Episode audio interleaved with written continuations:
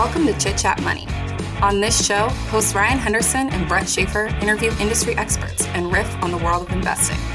As a quick reminder, Chit Chat Money is a CCM Media Group podcast. Ryan and Brett are also general partners at Arch Capital, and Arch Capital may have positions in the securities discussed in this podcast. Anything discussed on Chit Chat Money by Ryan or Brett or any other podcast guests is not formal advice or recommendation. Now, please enjoy this episode. All right, welcome in. This is the Thursday deep dive episode. We have Ian Gray on the show. As always, we're talking what? Oh, SharpSpring.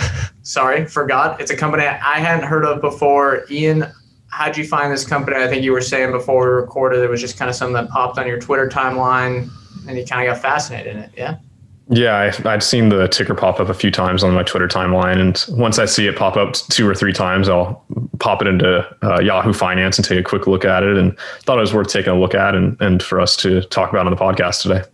Yeah, and then you know we see it's at a. We'll get into it, but it's a software company at a reasonable valuation. That kind of gets us excited. Um, we'll kind of see what everyone's thoughts are on the business, but should be a fun one to talk about a little more fun than something trading at you know 30 40 times sales. But ryan do you want to talk about 7investing uh, our sponsor before we get into it? Yeah they are our sponsors and you can get uh, $10 off your first month if you use our code. They are our friends uh, they just i mean you guys are probably listening to this delayed because we kind of pre-recorded this but uh, recently they had their june recs so there were some good ones. There were some mm-hmm. meaty ones Oh yeah, great analysis as always. And they're adding video uh, to the end of them. They do long Vimeo. Long Vimeo, yeah, yeah, exactly, exactly. Another use case for that. Uh, I think that episode will be coming out before this, but either way, they have the video for the subscriber call, or maybe it's not even the subscriber call. I think it's the internal team call where the analyst pitches it to everyone else so you get oh, that really? video along with it at the end of the analysis. Really great insight into how all these guys think, how they do valuation, that. how they do everything.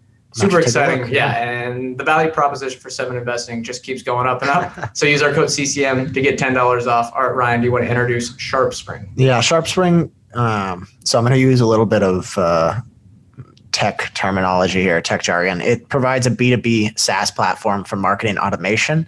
Um, so basically, it's a single dashboard or central hub that allows companies to monitor all their marketing and sales activity. And it's designed for small and medium sized businesses, but they sell prim- primarily to marketing agencies, which are resellers. Um, and there's some agency specific features that they have on their platform, which are apparently a little different than some of the other competing products like HubSpot or whatever Salesforce Salesforce's is. Um, but basically, the platform consists of three different products. There's SharpSpring, which is their core dashboard, which I just talked about. Um, and then there's uh, SharpSpring Mail Plus, which is a less comprehensive subset of SharpSpring. So you can subscribe to that solely. Um, and that's basically used for email marketing only. And then there's Perfect Audience, which is like an add on feature to the core marketplace, which is for retargeting customers. Um, and so I'm going to give an example here to help paint a picture of what the platform actually does. So let's say a marketing agency partners with SharpSpring and they have, I think, 2,000 different agencies that are they're partnered with. That agency buys a license from SharpSpring. So that's how SharpSpring generates money. And that includes three extra licenses to sell to their own clients. So then I use Dunder Mifflin here for the example. Let's say that marketing agency reaches out to Dunder Mifflin and says, "Do you want? Do you need help digitizing your sales and marketing process? Do you want help kind of finding new clients?"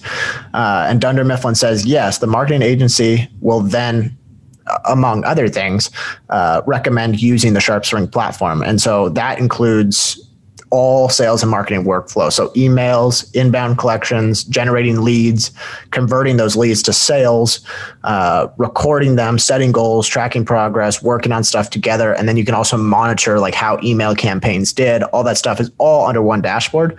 And so Dunder, Dunder Mifflin or the end user receives pricing from this the uh, agency, which is totally up to the agency. Um, so the agency is the customer for SharpSpring, but then obviously the agency is reselling. There are a few end users that go straight to SharpSpring instead, but I think it's like less than 5% of their overall customer base. But is that kind of a good foundation for what they do. Does that make sense? Yeah, yeah, makes sense. Okay, and then a little bit about the history. Rick Carlson founded SharpSpring in 2012 with the help of the current CTO Travis Whitton, and they built it with. Uh, they built it because they saw a hole in the market. And so here's what Carlson said. He said, This gaping hole in the market has become more and more apparent to me over the years of managing SMBs. We'd be spending hundreds of thousands of dollars on outbound, outbound marketing activities to drive leads to the sales team, but we'd have zero visibility into what was working and more importantly, what wasn't. So he started looking at the analytics in a different way and developed a whole different approach to tracking results. The transformation transformation was nothing short of stunning. Within a month, we were able to cut our costs per lead in half, and within three months, sales were up 80%. So they had a pretty successful uh, start right from their founding. Uh, and within two years, by 2014, they kind of caught the eye of a company whose ticker was SMTP. I'm not sure what it stood for. Uh, and they actually ended up acquiring them and then SMTP over time changed its name to SharpSpring, and SharpSpring basically became their whole business. They changed their ticker as well. So that's kind of how SharpSpring went public. And then I believe the SMTP part of the business was sold off. I apologize if that's wrong. Sometimes there are like historical uh, passages yeah. about microcaps that aren't real, or it was like painted from one person's picture. Um, it, there isn't a whole lot of information because it's a microcap, but that's sort of the basics of the founding. Yeah, and what you need to know is now the majority of the business is under that dashboard process. I'm sure we'll yeah. all get into it, um, but yeah, it is that that is the majority of the business now. I'll hit industry and competition. I mean, global marketing automation as an industry is not very large. It's at about four billion dollars in spending a year, expected to grow at about a 10% CAGR through 2027. Now, these are just third-party estimates from all those, you know, those research firms, stuff like that. But SharpSpring itself, as you might expect, has a more bullish view. They think the industry can get to $16 billion in spending by 2025. We'll see. Uh, that would be some rapid growth, but that would also be very good uh, for SharpSpring. And then, as with a lot of SaaS companies, there are big and small competitors as the product itself you know, it takes some upfront investment to make, but you can make a lot of copycat products out of this. There's HubSpot, that is the big one. They're probably they're definitely the largest pure play competitor. I'm sure as a company their size, they have different products as well, but their market cap is 20 billion dollars. So they're a, t- a lot bigger than SharpSpring, and that's someone that's a potential acquirer of this company too. Salesforce has a competitor, Adobe has a competitor, but it's a lot smaller. Mailchimp has a competitor, and then there's some pure plays that are private, I believe, called Act-On and ActiveCampaign. Those are other two pure plays. So quite a few comp- competitors out there. Um, Ian, you want to hit management and ownership? Yep. The founder, as Ryan mentioned, is Rick Carlson. He remains the CEO and president today. Um, he worked in internet security prior to SharpSpring, and so he had a lot of experience dealing with a SaaS business and trying to find marketing options for it, which is where this idea was born out of. And in addition to that, probably understands the security piece of this pretty well too, and understanding where the market might be going relative to security and privacy. That's just a speculation on my part, but he's he's been around this industry for a while. The CTO um, is also a founder, and uh, they also have a CFO who's been with the company since he was hired away from the accounting department of Purdue, which was his alma his alma mater. Um, the CFO is only about 30 years old, and so he he he's uh, pretty young, and like I said, he didn't have a whole lot of experience being like a CFO role before this. He was working as I think their head of accounting or their controller or something in that nature before being promoted to CFO. That's an area where we might see a new um, CFO come in at some point if this starts to become a larger company and starts to approach that billion dollar market cap. That's speculation on my part again, but you just never know. A lot of times as these com- these microcaps get bigger, um, I've seen it a number of times that they bring in a professional CFO who's been around for a while and jumped around to a lot of these different types of small cap companies. So something to just keep an eye out for, um, and probably shouldn't be concerning if you see that happen the company has um, there's about 16% in- insider ownership so healthy healthy insider stake and then there are a couple related party transactions mostly related to um, some convertible notes that were issued a couple of years ago that were issued to a company or that were um, held by a company that was owned by the CT by the founders by the CTO and the CEO um, it was about eight million dollars in convertible notes. Those have been converted at this point. Um, and it doesn't look like they'll do that again. I, you know, it, that's a little bit concerning. Not a huge deal, I guess. Yeah, it's um, kind but, of weird. It's given. It's almost like giving themselves stock-based compensation. That's a little. It's a little bit of a backdoor way to do it. Yeah. It might have yeah. been.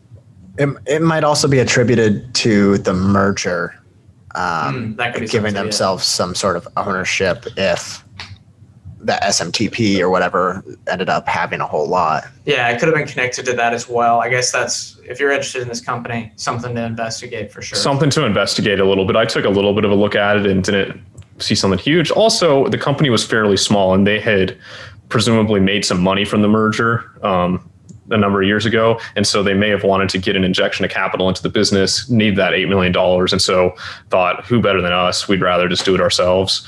Um, but anyways, that's just something to keep in mind. They also had, I think, like the CEO's brother-in-law, or maybe it was the CTO. One of one of their brothers-in-law worked for the company um, for a little while and made some money, but it didn't seem to be an unreasonable amount of money. It was, you know, hundred thousand dollars a year or something like that for uh, a sales position. So it, it seemed reasonable. Yeah, we're not bringing him into the uh, executive team right away. right, exactly. And I don't think he still works for the company either. So, yeah. Um, yeah, it's definitely not a not a huge red flag or anything like that. No, no, definitely, definitely not. I'll hit valuation quick. Market cap from when I was referencing it is about 163 million dollars. So again, not even a small cap. This is definitely a micro cap. Ticker is SHSP. Enterprise value is going to be slightly lower. They have a little bit of cash. Tough to tell you know your valuation measures might be a little bit different but they're not really at a point where they're returning cash to shareholders. They are still burning cash a little bit pretty close to break even. Uh, price to sales is about 5.4 price to gross profit is about 7.2 so strong margins as i'm sure ryan will get into. Uh, been hovering right around break even. So cash flow and bottom line you know metrics or valuation metrics aren't really showing up yet. And if they do they're not really an indicator of the long-term profitability of the business. There's about 11% of embedded dilution in options and RSUs outstanding if they all get exercised. That is not going to happen right away, but if unless the stock tanks and it's way below those strike prices, which I assume since the stock's been well over the last few years is a lot lower than where shares are currently, uh, you know that dilution is most likely going to happen over the next few years. So that's going to be a headwind, but not a crazy amount. We're not looking at like 30, 40% dilution here. Um, Ryan, do you want to hit earnings? Yeah, they had just over $30 million in their last 12 month revenue. Um, and their 2020 revenue grew at 24% year over year. Uh, I think it accelerated there in the first quarter, but they had 76% gross margins in the quarter. I think they're striving for between 81 to 83% over the long term. And they had $7 million in operating losses over the last 12 months, uh, negative 3 million in operating cash flow. They are spending a lot of money, uh, and they've talked about this. They're trying to use this as sort of an investment period, and they've spent a lot on S and M. Uh, but they finished the first quarter with over 2,000 agency customers, 500 direct customers, and 10,000 total businesses across all platforms, or across all products. Like I said, they have those three different products, and some of them are sold independently. Uh, but then their 2021 guidance was expecting 34 to 36 million in revenue, and they started, as I mentioned, really ramping up that sales and marketing spending in January. Uh, their long-term targets are to have 100 million annual recurring revenue and 20 to 25 percent operating margins. They put that in their investor presentation.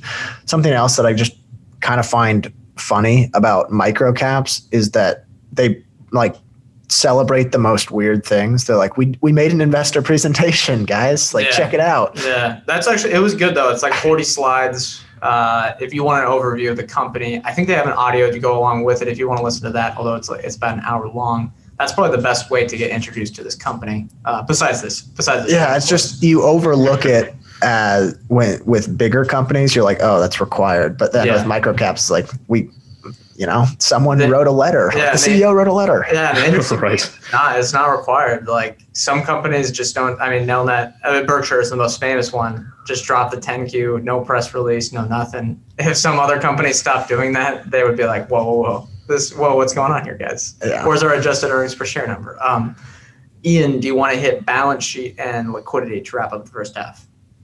Yep, the balance sheet has about $27 million in cash as of the most recent quarter, about 13 million in debt, which is mostly leases. About 10 million of that is leases. Um, they've got about a two million, a 1.9 million dollar line of credit with a five percent interest rate on it. So the interest rate for a microcap was actually relatively good in my mind for um, for a line of credit like that. And they have a little bit more. I think it can go up to 2.5 million. So if they needed a little bit more liquidity, uh, they've got some availability there to increase um, their debt. And then they also took out a PPP loan, which again, talking about microcaps, um, they actually had a PPP loan. Um, it's due for about $3 million in 2021. It looks like their PPP loan was not forgiven. And so they actually have to pay it back in 2021. And like I said, it's going to be about $3 million that it's due in 2021. But a net cash position, not a ton of debt, a little bit, but nothing, nothing crazy. And then the other thing I noticed on the balance sheet is um, they had deferred revenue jump up a lot in 2019, and I couldn't find a good explanation for why that was. It about 3x in 2019, a little more than that. And they did mention that they acquired some of it from Perfect Audience. And so Perfect Audience may have had more deferred revenue.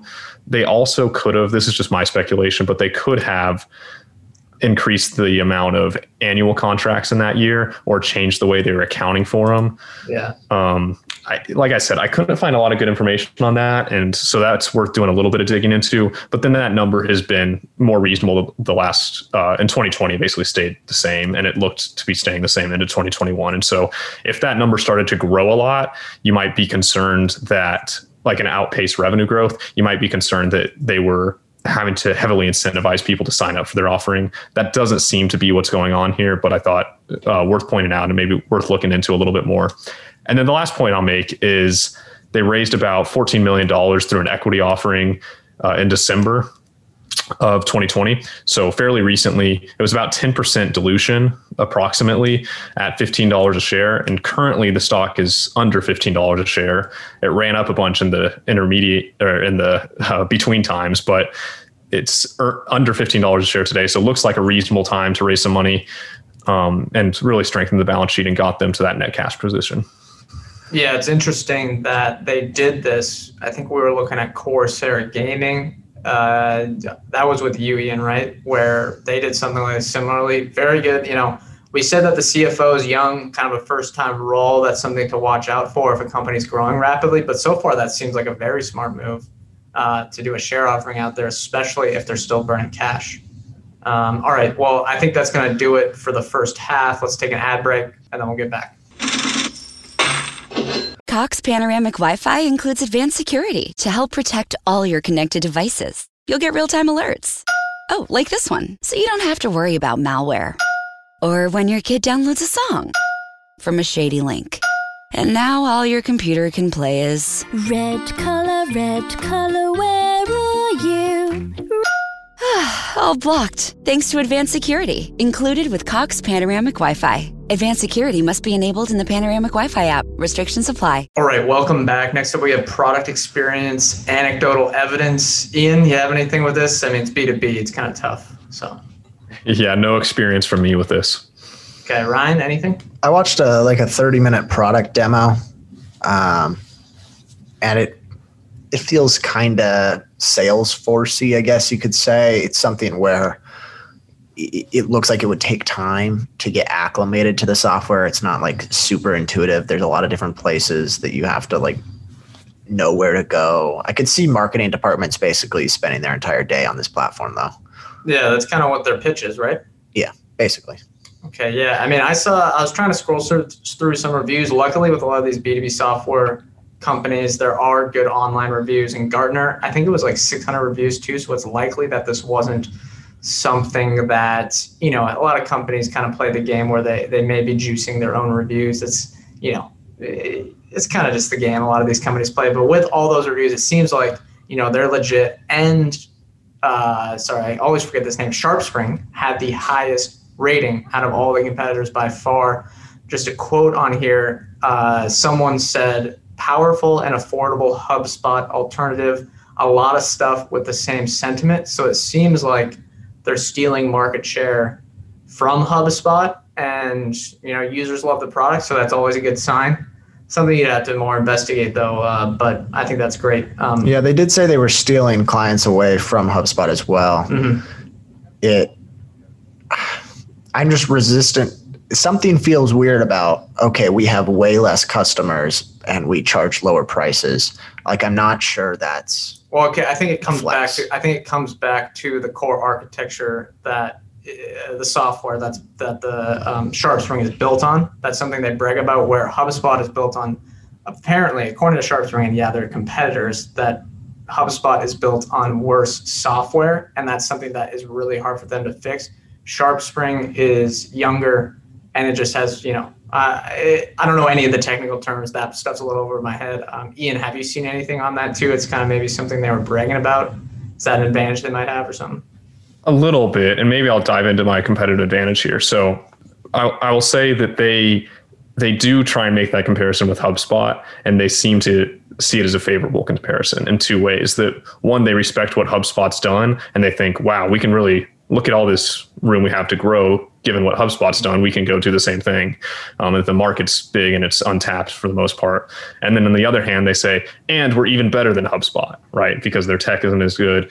Um, and then my competitive advantage, I don't, you know, this is a competitive space, and I don't really have a competitive advantage other one other than what you and Ryan are going to talk about. But given their size, I think it's fair to say that they're probably more nimble than something like HubSpot or Salesforce. That they're able to kind of pivot, implement new things, test new th- test things out without it affecting their entire customer base um, negatively, like some stuff on HubSpot might. So if anything, they may be a little bit more nimble. I, I, I hesitate to say that's really a competitive advantage, but they're definitely trying to position themselves as the younger brother who's going to eventually overtake the older brother. Yeah, that makes sense. That makes sense. Um, Ryan, what do you have for any of your competitive advantages? Yeah, I, I don't think there's any huge competitive advantage. Um, and sometimes that's just the nature of being a micro cap and being the younger company. You don't have like that scale advantage or more capital or anything like that. But I guess they are designed for agencies um, and they have special features apparently on their platform that are agency specific. But that's not that's not necessarily an advantage. I just say it's a differentiator because I don't think it'd be that hard for HubSpot or Salesforce to build or acquire something that does something similar. Um, but so I'm I'm going to pivot to a segment that we considered uh, since I don't really have anything good, which is what does success look like for this company?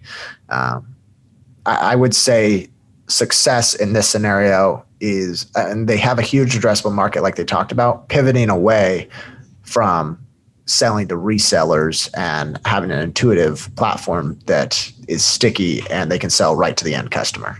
Yeah, there's a lot of moves they've been making. I guess I'm going to talk about that highlights and lowlights where they're trying to do that. Historically, it seems like uh, there were some things they could do or that they haven't been doing that would make it a lot easier. Integrations, pricing tiers, stuff like that. But yeah, that, makes sense. What do you have? Uh, I just have the low cost provider part. Again, part of this comes back to the architecture that they're built on, but it also gives them advantage when they scale because if their pitch is to be the low cost provider and they can still have 20 to 25% operating margins, then you know when they're scaling, it's going to be tough to compete with them even if you're someone like HubSpot. It's a tough line to pull or it's it's a tough like you know you got to lean into like all right we're going to be the lowest cost as possible but we also want to generate profits. I mean i don't know. We'll see what happens with them um, and, and if that pitch works out but that could be a competitive advantage but overall yeah with this micro cap they, they don't have a they don't really have a moat for sure What about uh, future growth opportunities, Ian? One thing that they've mentioned recently that they're working on is multi tiered pricing. And they see it as an opportunity to gain more market share by allowing customers to choose the features that they want and need rather than a one size fits all solution. And so it'll expand their market and the customers that they can actually attract because basically every other competitor offers multi tiered pricing. yeah Um, so they're following the model of everyone else in the industry. And I guess this is another one of those micro cap things, I think, where it looks to a lot of people from the outside looking in, why don't you already have multi tiered pricing? Everybody does it. Obviously, it works. That's the way to go. But I assume just with a small team, they said, let's keep it simple. Let's have one price. Maybe they even convinced themselves that it was some sort of competitive advantage, that it's simple and all this type of stuff. But it looks like they're growing up a little bit and going to this multi-tiered pricing s- schedule that's going to open up the market to them and, and be able to let them attract more customers. Yeah, the first, or I was checking out their pricing on the website, and I think it differs for you know agencies or if you're a large company or something like that. But I believe it was like three, four hundred bucks a month was their lowest, their only price right now. So I mean, for SMBs, it's really tough if you only have one or Yeah. two paying that each month. Right. So basically, for a small business, they have one option for what they can buy, and it just depends on how many users they have or how many contacts they have, basically. So they the the lowest option, if you have I think hundred contacts, or maybe it was thousand contacts, is uh, four hundred bucks a month. But then if you have ten thousand contacts, it goes up to like um, I think two thousand bucks a month. And so it kind of it has scaled pricing depending on basically how much a company's going to use it um, but no ability to change between what features they want and don't want so that they can lower or raise the price based on the features. It's only based on how much they're using it. So this will allow uh, companies to pick and choose a little bit which features are most important to them and also hopefully get people in the system at a lower price and then be able to upsell them over time. Okay, that would- makes sense. Yeah. Yeah, and I would. This kind of leads into my future growth opportunity because I've been sort of a marketing intern, I guess you could say, at a medium-sized business that was like reselling like hardware or Wi-Fi equipment, uh, and I kind of had to live on these kind of softwares, and just having like a list uh, of potential leads is not nearly as important as something that you've actually found interest from and so th- when they acquired Perfect Audience in 2019, that's this is part of the thing that I like, and I hope they integrate it into their core offering, and then maybe like a higher priced tier, uh, because this is for retargeting customers who were a confirmed lead. So it's not just like a random list of potential customers where you have to go out and cold call or give like a cold email campaign to. This is someone who's expressed interest um, and it's like just an easy way to retarget them with an ad or an email or a follow-on sort of reach out. Um, I think they could really easily embed this into their existing offering. Oh yeah, for sure. I mean, it's not like people probably can copy this too, but segmenting that, I mean, it's just a better value proposition for their clients. Yeah. What do you have? Uh, so they just got Instagram added as an integration for social media. They were talking about that on the conference call. It was apparently the number one most requested feature. So I guess that's good. Also brings up though the downside of all these companies like SharpSpring because Google and Facebook have total dominance of this industry and they really control who is getting access to what. Uh, SharpSpring's probably going to be fine you know, it, it'll end up, it's not going to like, they're not going to kill SharpSpring. They don't care about SharpSpring, but the control resides within, you know, these big tech companies. Um, all right, highlights and lowlights. Ian, what do you have for SharpSpring? For highlights, it starts with the revenue growth. I know I keep saying that, but a lot of these companies we're looking at, that's just really exciting is the type of revenue growth they're able to generate. So SharpSpring has a five year CAGR of 46%. Um, will they continue to do that over the next five years?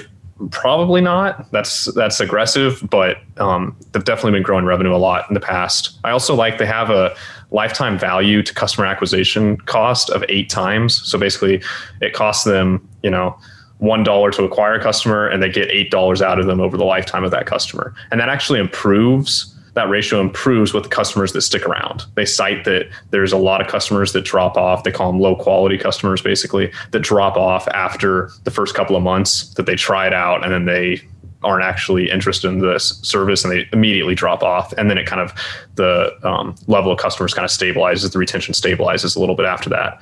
Um, another highlight I will point out is that a competitor was purchased, and SharpSpring actually points this out themselves, that a competitor was purchased at 12 times sales by Adobe in 2018, which is a premium to what they're currently trading at. And I think the way that management's talking, it looks like they're probably looking for some sort of exit like that.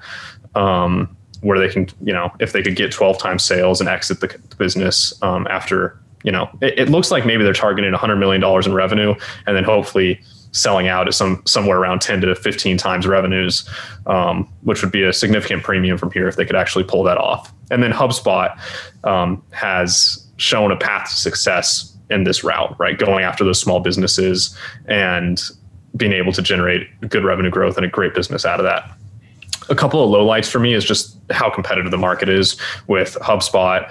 Um, as you mentioned, Ryan earlier, uh, Salesforce also has a competing product um, that they acquired. Adobe has a competing product that I just mentioned. So there's a few comp- or there's a lot of competitors out there, and then it's also just a small company, and so there's all these risks that come up with it just being a small company. You never know, and I'd say there's some key man risk here too, where if something happened to the CEO or the CEO decided, oh, I don't want to run this anymore, um, it, it it definitely hurts the company. Yeah, that makes sense. That makes sense. And with Salesforce, they have um, they're in a ton of these I don't even know if they're in agencies, but they're in a ton of companies, correct? I don't know much about CRM, but yeah. that could give them an easy selling advantage to just add this on.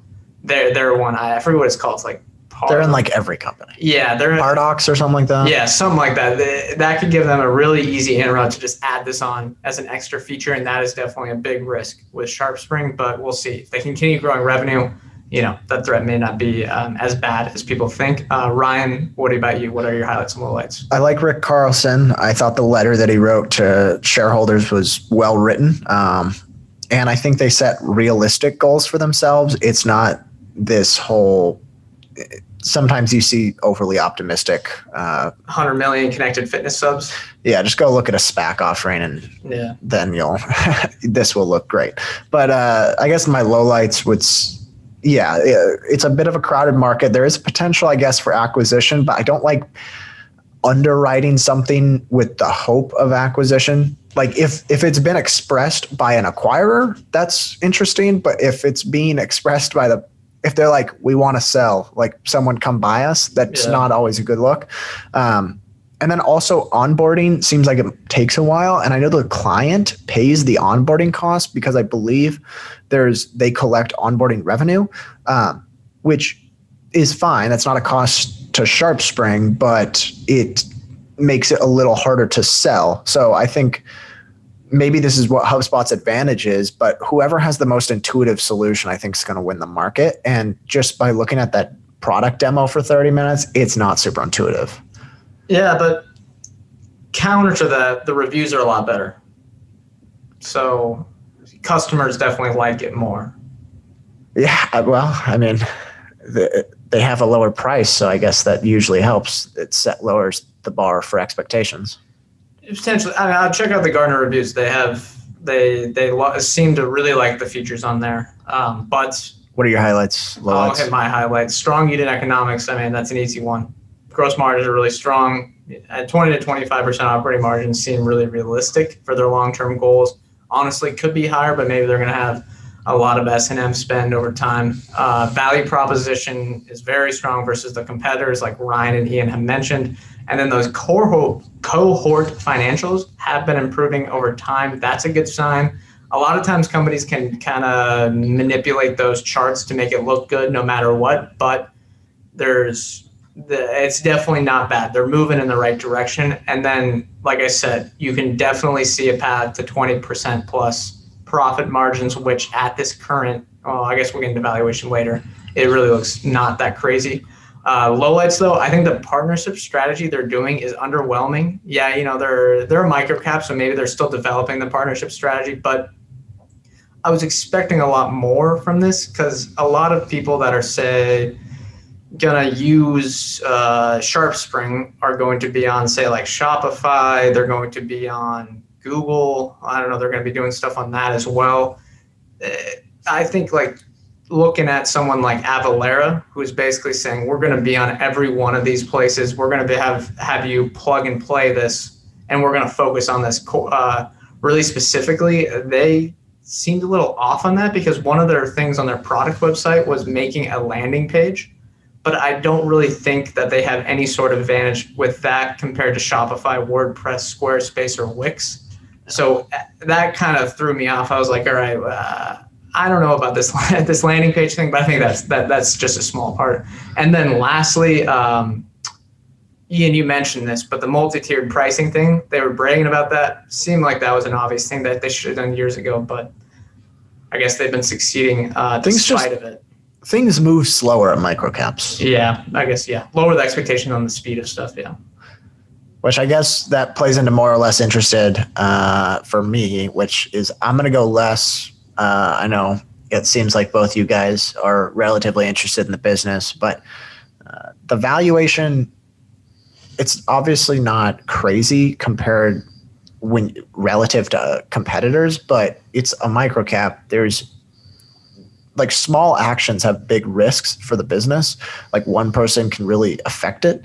Um, also, it's trading at sort of aspirationally like they're hoping for a 100 million revenue long term at 20% operating margins that's eight times operating profit yeah i guess that's cheap but once again that's aspirational so it it's not like a screaming buy for me All right, Ian. I'd agree with that, Ryan. I don't think it's a screaming buy here. Um, I'm looking at it though, and I am going to say I'm a, I'm more interested. It's it's a tough one for me because I think I'm having a hard time. I don't have a ton of conviction in their execution ability to get to 100 million. I think if they can get to 100 million, that the in revenue, that this is a big winner from here, and I think the market will reward it for that, um, for getting to 100 million in revenue, especially if they can get up to 15, 20 percent operating margins. But I just I need to do a little more digging and a little more thinking, um, and just kind of maybe maybe ask some people about the business too and, and competitors. I, I just I'm I'm don't have a ton of conviction in them actually reaching that hundred million dollar in revenue number, but it's I'm definitely more interested though. Yeah, it's tough. Or go ahead, Ryan. I would also maybe I'm just not used to B2B software, but this felt like legacy software. It felt not like the direction the world's heading. Oh, can you elaborate? I'm not really sure I understand that. It just the what it does. the dashboard itself wasn't super intuitive. It, like long onboarding processes, I think that's just businesses are starting to get away from that stuff. It's something they want like an easy solution that they can embed, right? Maybe I'm wrong. Maybe uh, you might be assuming there. I don't know. Eh, eh, I, I think they're more going for functionality instead of looking like a pretty website, since it's not really customer facing. But I think that could be a concern. You know, if you're trying to go down to these businesses, you know, they want a plug and play thing. You know, maybe that's counterintuitive to what they're saying they're going to do. You know, you know what I mean? Like, all right, if this isn't easy to do, it takes a few days or months to get it going. A business can't just sign up and start using it. Right? Does that make sense, or am I, or am I being confusing there? Yeah, it just. And I There's think that, goes. Go ahead, Ryan. I was gonna say there's there's that quote that you brought up. You have to be ten times better than the solution that's already provided. And having lived on marketing solutions like this before with like that internship, it would it takes so much for someone to up and switch that this I don't think this solution's ten times better than the competitors. It might be ten times cheaper, but I don't know if it's ten times better. Yeah, and then I guess, or go ahead, Ian. Go ahead. I was just going to say, I think that illustrates though what they're going after is they are winning some customers from HubSpot, which I think proves that they're they're doing something right. But the reality is is they're not trying to be 10 times better than HubSpot. They're trying to be 10 times better than no solution right now because they're competing with a lot of small businesses or agencies that don't have a tool like this yet. And so they're trying to now kind of attract all those people who have nothing, right? Or just sending out emails or a newsletter or things like that and are now getting a real tool to to target and then retarget these customers. So I think it is potentially like it should in theory it's 10 times better than that at least. Um, but what I was going to say is I think that this company is going to um, obviously it's going to need to grow revenue and it's it, it's trying to follow that model that HubSpot went after with which is targeting these small businesses that really need this tool. And so um, whether or not they can actually do that, we're yet to see. But I think they're moving in the right direction. And with the um, cohort analysis that they give, we see that they drop, you know, they have a lot of customers that drop off immediately, which I think goes to what you're talking about, Ryan, that some of these customers get this product and they go, this isn't 10 times better. This is too confusing. There's a lot of onboarding. I don't want to deal with this and get off. But then after that, those customers that remain seem to be really high value customers and So high quality customers for them. They work, yeah, it works in your favor after that. I think that does make sense with that curve that that they, they bring on. Yeah. What what about you, more or less? Uh, more interested. I think there, you know, there is that uh, the lowlights that you were pointing out, Ryan, makes sense uh, about the embedded with you know HubSpot there, but I guess this would warrant more investigation. It seems like there is a ton of white space in this industry ahead. These are the models that companies are going to be using. Uh, I'm not in the industry, so it would take a little bit more research on my part, but definitely more interested. Reasonable valuation. I I think there's a lot of chance. Here. I mean, the you know you might get a lot of share dilution, which would put a little bit of headwind on there. Um, but yeah, I think there there's a lot to like about this company. It's well run. It's, it's there. There's yeah. It's it seems like a good startup that hasn't been just kind of you know they've been almost profitable for a really long time. So I guess been break even. You know, my thing is like if I'm going to endeavor into the micro cap world, I have to feel super confident. Yeah, that's more me, just my style because it's more concentrated bets, but uh, and I just isn't. I'm not super confident about this. But yeah, and then look at the value. The valuation too. Like you might be like, oh, it's a SaaS company. It's trading at less than ten times sales. That looks a lot more reasonable. But again, Ryan pointed this out earlier. Micro caps do have a lot more risk. Which terminal risk. Like yeah, like uh, just that the business won't work out. So you typically expect the valuations to be a little lower because companies that do have those higher valuations that are larger have ones that have proved themselves and have kind of established a moat. But what uh what's our stock for next week? Okay, yeah, it's my choice here. So I'm going to pick Ubiquiti Networks. Shout out to Simon Erickson. He said it on Twitter one time, and that's how I found it. Very interesting company, good capital allocation, and they're within IT, so it'll be another tough one to understand, but I think it'll be fun. So all right, sounds good. All right, that's going to do it for this episode. Thank you all for listening. Uh, remember, we are not financial advisors. Anything we say on the show is not formal advice or recommendation. Ryan and I are general partners at Arch Capital. Arch Capital clients may hold securities discussed in this podcast. Again, thank you all for listening or watching. We'll see you next week.